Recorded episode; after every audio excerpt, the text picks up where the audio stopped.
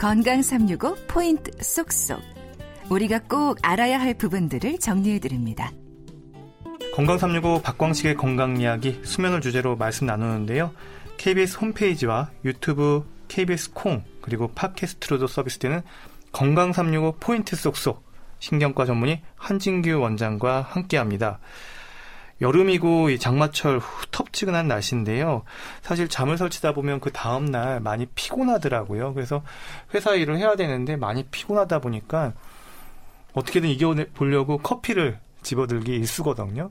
이 커피, 이 일상생활 하는데 좀 그 순간만큼은 좀 도움이 되는 것 같은데 어떻게 보십니까? 어, 도움이 됩니다. 왜냐하면 어, 커피 사람마다 다른데 보통 이제 10시간 정도 가요. 그래서 오전에 한 잔은 문제가 되지 않을 것 같아요. 그래서 그러니까 어제 잠을 못 자서 이 잠을 못 자면 그 다음날 아침에 그걸 보상하려고 자꾸 졸려온 뇌파가 나오거든요. 근데 낮에 또 활동 안 하고 졸려오면 밤에 또 자면 사이클이 깨져요.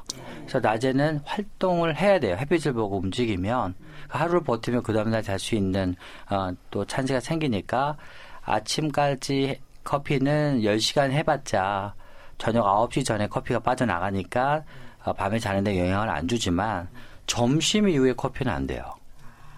그거는 밤에 영향을 줄 가능성이 아주 높습니다. 그래서 약간 커피 문화가 더 오래된 나라 가보면 아침에 그 커피숍에 줄 많이 서 있어요, 출근할 때. 근데 이제 우리나라는 아침에 그 가보면 벼 있어요. 점심에 막 줄 서 있어요. 막. 예. 네. 아침에 출근하기 바빠서 커피 그 줄 쓸 시간도 없는 거잖아요. 그래서 아직은 우리나라가 커피를 드시려면 많이 지금 먹는 나라가 됐는데 시간을 오전으로 더 땡겼으면 더 의학적인 베이스에서 훨씬 더 수면에 방, 영향을 주지 않고 우리가 활동하는 데 도움이 되지 않나 그렇게 생각을 합니다. 네. 또 이 숙면에 도움이 되는 음식, 차 이런 곳에 또 집착하는 분들도 있던데요. 그 부분에 대해서 어떤 조언이 가능할까요? 어, 한국식품연구원이라는 우리나라 국가기관이 있어요. 거기서 이제 연구를 했어요. 뭐 우리가 상치 뭐 이런 거 먹으면 졸립다 뭐 이런 거 맞아요. 속설이 있잖아요. 근데 아무리 상치를 먹여도 이제 검사했는데 안 나오는 거야. 아, 김치도 먹여보고 막. 저, 저랑 그때 데이터를 상의했는데, 이게 뭐 다 한 거예요. 음식에서 진짜 좋은 걸 찾아보자 했는데, 예, 그게 거의 안 나온 거죠. 우리 일상적으로 먹는. 예, 그래서 바나나나 뭐 이런 것도 있지 않나요? 그러니까 그 막 바나나를 막 배가 터지게 먹여도 뭐 배불러도 잘 수는 있지만 예, 그게 당장 먹는다고. 예, 예. 막 우유를 막 먹어도 예, 그게 막 우유 때문에 막 배가 불러도 줄수 있지만 그게 데이터가 이렇게 안 나오는 거예요. 예, 그래서 어 음식은 음식을 먹어서 잠을 잘 자는 것보다는 잠을 방해하는 음식이라도 내가 알자. 맞잖아요. 방해하는 음식은 안 먹어야 되잖아요. 최소한 뭐 도움은 안 되더라도. 그래서 밤에는 원래 너무 많은 기름진 칼로리 높은 걸 먹으면 예, 이제 위가 더 많이 움직일 거 아니에요. 그럼 에너지 소비가 커지고 체온이 올라가잖아요. 그래서 어, 밤에는 너무 이제 과식하거나 뭐 예를 들어서 여름 같은 경우는 치맥 많이 먹을 수 있잖아요. 완전히 수면에는 안 좋죠. 기름도 지고 이 알코올이 들어가면서 뇌파가 뒤집어지거든요. 처음에 자는 것 같지만 나중에 빨리 깨요. 이제 이런 것들은 이제 피해 되도록 이제 뭐 되도록이죠 피하려고 이제 노력을 어, 해야 되고 어 그다음에 생각보다 아까 말씀드렸지만 카페인 들어가 있는 음식들 꽤 많습니다. 그래서 카페인이 많은 음식을 여름에 또 많이 섭취할 수 있는 기회가 많아요. 예, 그것도 이제 자기가 선별하면서 최소한 예, 밤에 방해되는 음식은 저희가 찾아서 조금 더 피하는 게 좋지 않을까 생각이 듭니다. 네. 그리고 수면 장애를 떠올릴 때 보통 코골이부터 생각을 하는데요. 사실 이 단순 코골이는 병이 아니지 않을까 싶은데 궁금한 거는 문제가 될 수 있는 코골이 어느 정도일 때 본인이 병원에 가봐야 할까요? 일단은 코 고는 거는 거의 정상이 아니에요. 그러니까 어떻게 생각하시면 되냐면 숨 쉴 때 숨 쉬는잖아요. 우리 숨을 쉬는데 뭔가가 잘못돼서 공기가 헛되면서 나는 소리예요. 그러니까 자동차를 사셨는데 엔진에서 소리가 나는 거예요. 그러니까 잘못되면 어떻게 돼 엔진이 고장 나잖아요. 네. 그래서 자는 도중에 호흡이 문제가 되면서 나오는 잡음이에요. 그러면 호흡이 문제가 되면 어떻게 되겠죠? 산소 공급이 부정확하게 자는 도중에 들어옵니다. 그래서 코를 고는데 이 수면 검사를 통해서 산소가 부정확하고 그로 인해서 심장하고 뇌파에 이상 기후가 시간당 다섯 번이 나오면 그걸 무호흡이라고 그래요. 숨을 멈추는 게 무호흡이 아니에요. 그럼 내 코골이가 산소가 떨어지고 심장 내에 문제가 있는지는 저도 몰라요. 검사해 보지 않으면.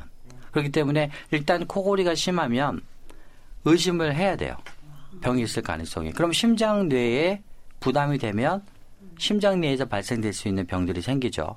이제 혈압이 생기고, 그 다음에 당뇨가 생기고, 뭐 콜레스테롤이 올라가고, 부정맥이 생기고, 뭐 뇌질환이 생기고, 뭐 이런 여러 가지 문제점이 생기기 시작하면서 낮 동안에 일주일에 4회에 점심 먹고 주간 졸림이 생기면 하루를 못 버티는 거예요. 산소가 떨어지니까. 근데 이러면은 단순 코골이가 아니라 뭔가 후유증이 생기는 걸 무호흡증이라 그러니까 아, 내 코골이가 무호흡증으로 가고 있고 병원에 가봐야겠구나. 우리 남편이 코를 고는데 어느 순간부터 혈압이 올라갔다 그래요. 아, 그럼 이 코골이가 벌써 산소가 떨어져서 심장에 부담을 주는구나. 어, 우리 남편이 코를 고는데 기억력이 자꾸 떨어지고 했던 말 자꾸 우기고 자꾸 싸우게 되고 그러면 벌써 어때요? 뇌 기능도 떨어지고 경력도 떨어지니까 혹시 이 코골이가 뇌에 산소가 가지 않을까를 또 생각을 해야, 해야 되잖아요. 그래서 심장하고 뇌에 어떤 아- 안 좋은 징후가 있으면 그 코골이는 병적인 코골이 가능성이 높다. 그래서 이렇게 생각을 하시면 됩니다. 이제 코골이의 그 심각성 그리고 코골이의 어떤 위치나 이런 종류도 다를 텐데요. 소리만 들어도 이 코 수술이 필요한지 아니면 양압기를 써야 할지 네. 알수 있는지 좀 궁금해요. 소리로는 알 수 없는 게 막 숨을 쉬면서 공기가 헛돌면서 나는 소리가 코골이죠. 근데 무호흡증 환자는 조용해요. 아, 그러면 우리 남편이 막 코를 골다가 요즘은 조용해. 허, 좋아졌대. 좋아진 게 아니라 코골 기운도 없어진 거예요. 너무 슬픈 거죠. 아, 우리 남편이 이제 나이가 들어서 코골인 기운도 없구나. 음, 그래서 이제 숨을 아예 안 쉬는구나. 그래서 정상인 사람도 조용하고 무호흡도 조용해요.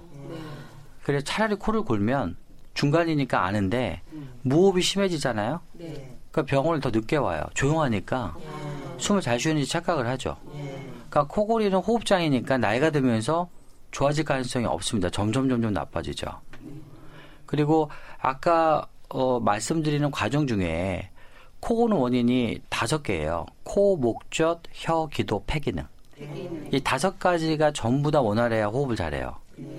그런데 우리가 혀 위는 수술이 쉬워요. 혀 위는. 뭐 코도 수술이 쉽고 목젖도 수술이 쉬운데 아까 원인 중에 코, 목 젖, 혀, 기도, 폐잖아요. 근데 혀 아래가 몇 개, 혀가 이렇게 처지거든요, 나이 들면. 그러니까 이제 수면 검사를 하면 어느 부위가 어느 정도로 막혔는지 알아요. 근데 나이가 들수록 어때요? 기도도 자꾸 처지고 또 폐 아까 잘 때 렘수면일 때 횡격막 움직인다고 그랬잖아요. 그래서 이 원인이 한두 개가 나오는 게 아니라 다 노화되면서 복잡하게 나와서 이 수술로 하면 좋은데 자꾸 의사들이 해도 나이가 들면서 계속 재발이 아니라 자꾸 이게 엉키는 거예요. 수술을 해도.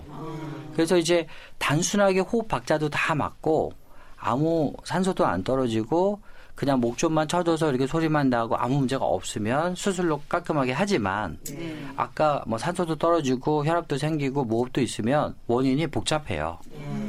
그래서 양압기를 쓰는 거예요. 그러니까 양압기는 호흡 운동기구라고 생각하시면 돼요. 그러니까 우리 뭐 중환자실에서 우리 어머님이 산소가 떨어지면 인공호흡기 끼죠. 왜냐면 그 산소가 떨어지면 아직은 인공호흡기밖에 없거든요. 그러니까 자다가 산소가 떨어지면 이미 무호흡이라고 그랬잖아요.